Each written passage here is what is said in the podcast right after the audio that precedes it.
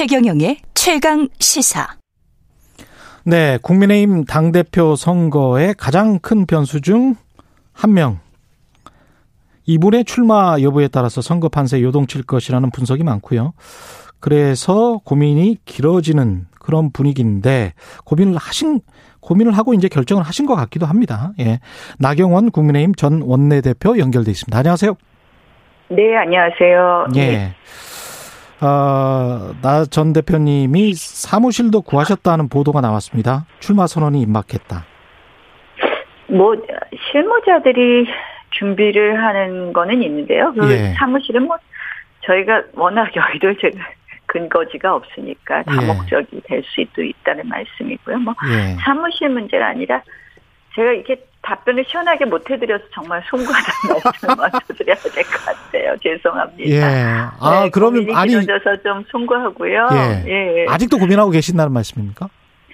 그 뭐 조금 더 많은 분들의 의견을 좀 모으고 있다 이렇게 알고 계시면 될 것 같습니다. 그럼 사무실을 구한다는 거는 뭔가 뭐 다른 일을 하신다는 건데 지시는 하셨으니까 이제 사무실을 구할 거 아니에요 실무자들이?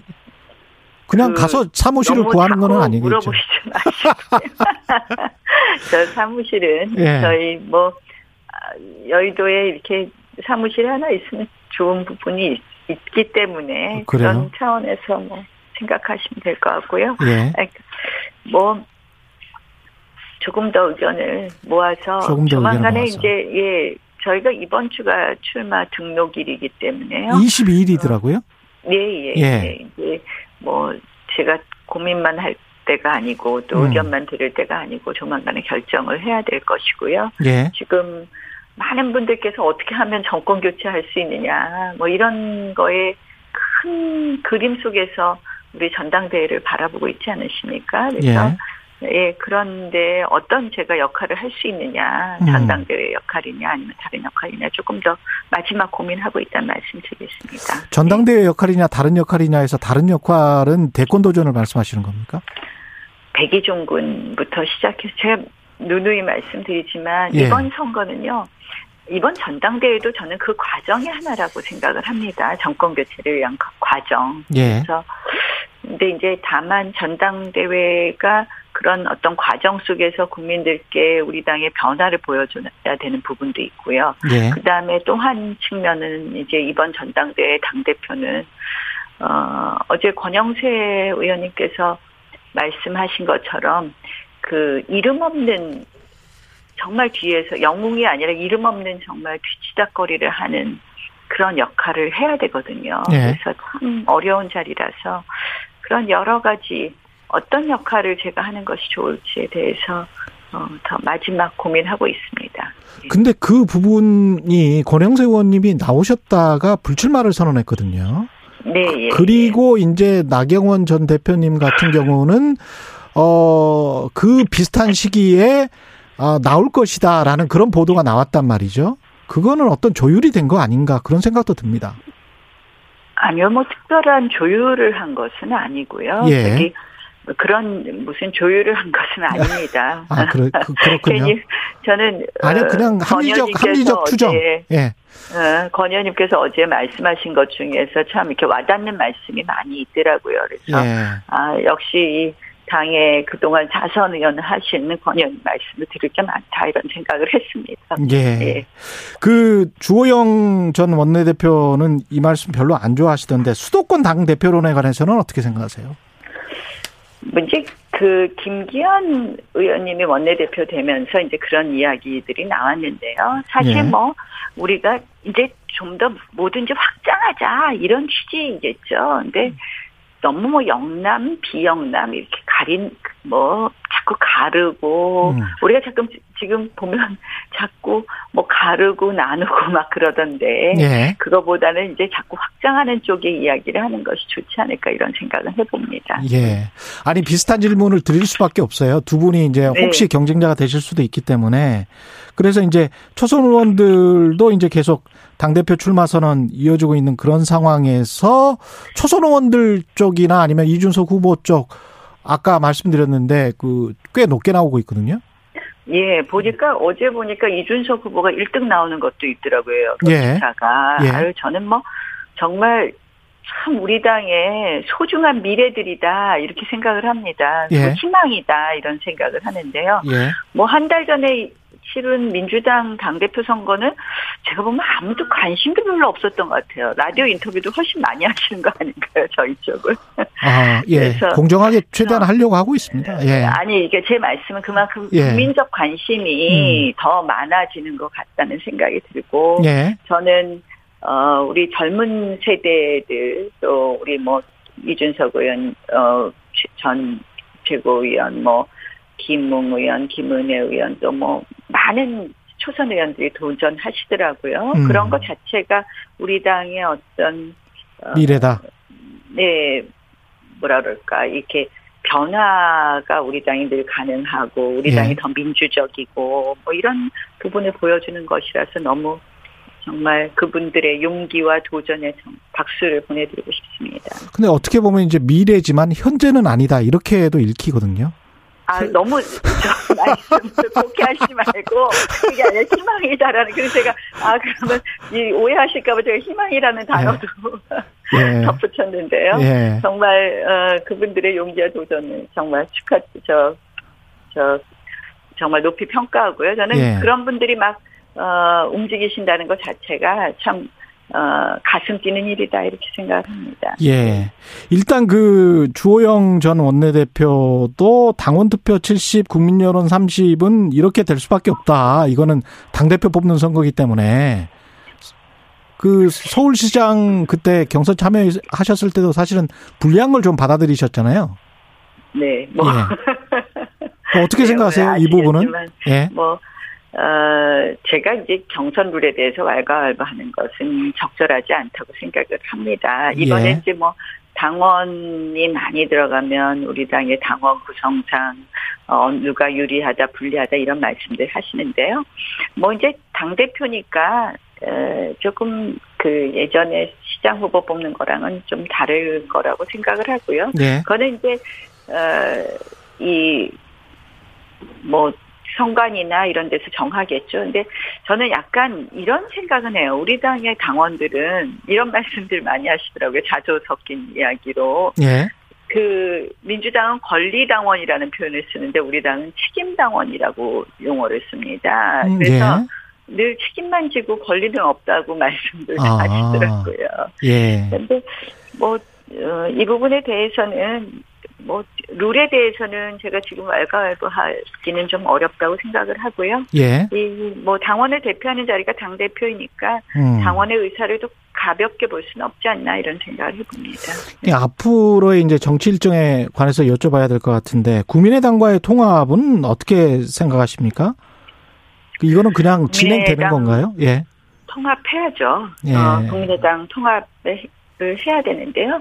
이게 뭐, 어, 저도 이제 안철수 대표하고 이야기를 좀 나눠봤어요. 예. 그런데 안철수 대표도 생각이 야권 통합 단일 후보를 내야 된다는 데에는 뭐 이론의 여지가 없더라고요. 예. 모든 국민들께서 정권 교체를 위해서 할 수 있는 건 다 해가 이런 거 아니십니까? 그래서 저는 국민의당과의 통합도 꼭 이게 뭐 속도의 문제가 아니라 결국 이 통합 과정이 이기는 통합 과정이 되어야 된다 이렇게 생각을 하고 있습니다. 네. 시점은 어느 정도로 보세요?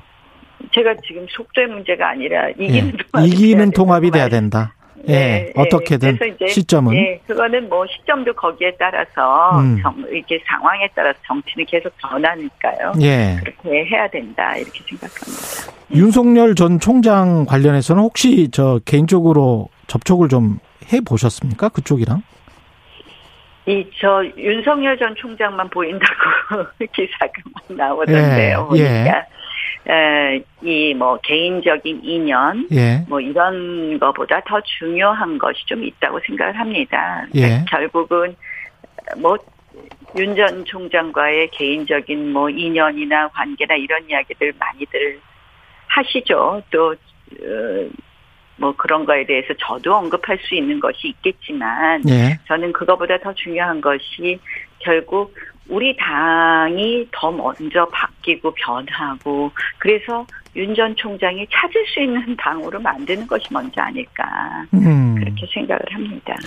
그, 그 어떤 시사평론가가 그런 이야기를 하더라고요. 그 신인이 아닌 어떤 중진이 당 대표가 되고 윤석열 전 총장이 대통령 후보가 되면 민주당 입장에서는 가장 바람직한 상황이다. 이런 식으로 평가를 하던데 어떻게 보세요? 그런 시각은? 중간에 낙마할 수 있다는 시각인 것 같아요. 신인이, 그러니까 중진당 대표가 되고 예. 윤석열 전 총장이 대통령 후보가 되면 낙마할 것이다? 아니, 그러니까 이제 당 대표가 중진이 되면 아무래도 그 쇄신의 이미지가 좀 약해지고, 어, 그런 의미에서 이제 민주당이 좀 바란다. 이렇게 그 이야기를 하더라고요. 이야기하는 거를 또 이 저 다시 한번 생각해 봐야 되는 거 아닌가 하는 생각도 들어요.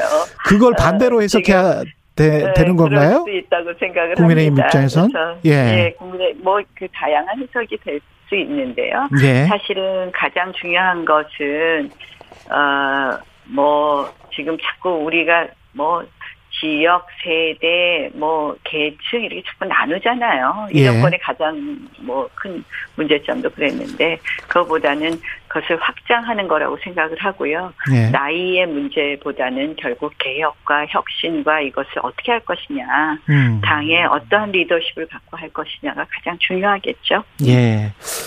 홍준표 의원 복당 문제는 어떻게 생각하십니까? 오늘 너무 많은 질문을 하십니다. 아유, 예정돼 있었잖아요. 예. 황교안 전그 대표 문제도 뭐, 그렇고, 예. 홍준표 전 의원의 복당 문제는 절차대로 진행하면 되는 거 아닌가. 예. 너무 이번, 이번 이 전당대회에 이 질문지가 다 똑같더라고요. 보니까 나오신 분, 나오신 분들에 그렇죠. 대해서 질문지가 다 똑같던데요. 예. 예. 이 너무 저 홍준표 전 의원의 복당 문제 자체가 논쟁거리가 된다. 음. 이런 게 좀 맞지 않지 않나 이렇게 생각을 해요. 네. 알겠습니다. 황교안 네. 황교안 전 대표는 대권 후보 지금 나올 것 같은 그런 분위기인데 거기에 관해서 약간 좀 나오는 게 그렇게 당에 도움이 되지 않는다 이런 시각도 있는 것 같습니다. 그, 그 질문까지 하시는 거예요.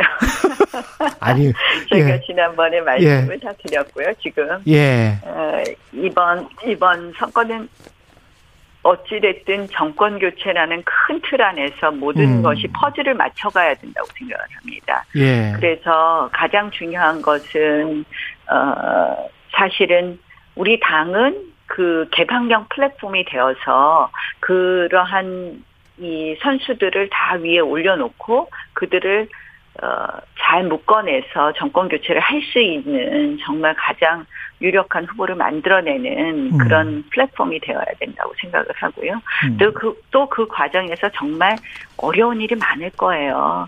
어떤 면에서는 도움이 되시는 분들이 있지만 어떤 면에는 참 우리에게 어, 우리 당에게 조금 불편하거나 힘들게 하는 분들도 있을 수 있는데요. 예. 그것을 네. 다 용광로처럼 이해관계를 조정해서 녹여내고 그, 해야 되는 그런 여러 가지 역할이 있거든요. 그래서 네. 한 축으로는 당의 변화, 한 축으로는 또 이 모든 후보들을 한 번에 녹여낼 수 있는 이런 중요한 역할들이 좀 있지 않을까 이렇게 생각해요.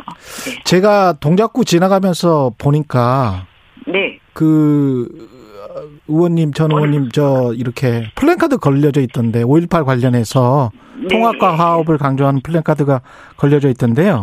네. 호남 민심을 얻을 방안에 관해서도 이제 국민의힘이 굉장히 좀 고심을 할 것 같은데 어떻습니까? 음, 지금 해야 될 일 중에 많은 것, 어, 중에 하나가 이제 지역 확장이라는 말씀을 드렸고요. 네. 그것이 이제 중원 확장으로 가면서 호남까지도 확장하는 거 당연히 필요하다고 생각을 합니다. 그래서 김종인 전 위원장의 이 뭐 지난번에 5.18 어, 가서 이 사과도 하시고 그러셨는데요. 네. 저는 그런 부분은 높이 평가합니다. 그래서 어 실질적으로 어, 호남 민심에 가까이 갈 수 있게 가기 위한 여러 가지 노력은 끊임없이 해야 된다고 생각합니다. 예. 지난 이제 인사청문회 끝났습니다만은 온, 그 어떻게 평가를 하십니까? 그 김부겸 총리 임명을 했고요. 예. 한 명이 자진 사퇴했습니다. 그 대통령께서 사실은 그때 하신 기자회견을 보고 예. 조금 음, 참 놀라웠습니다.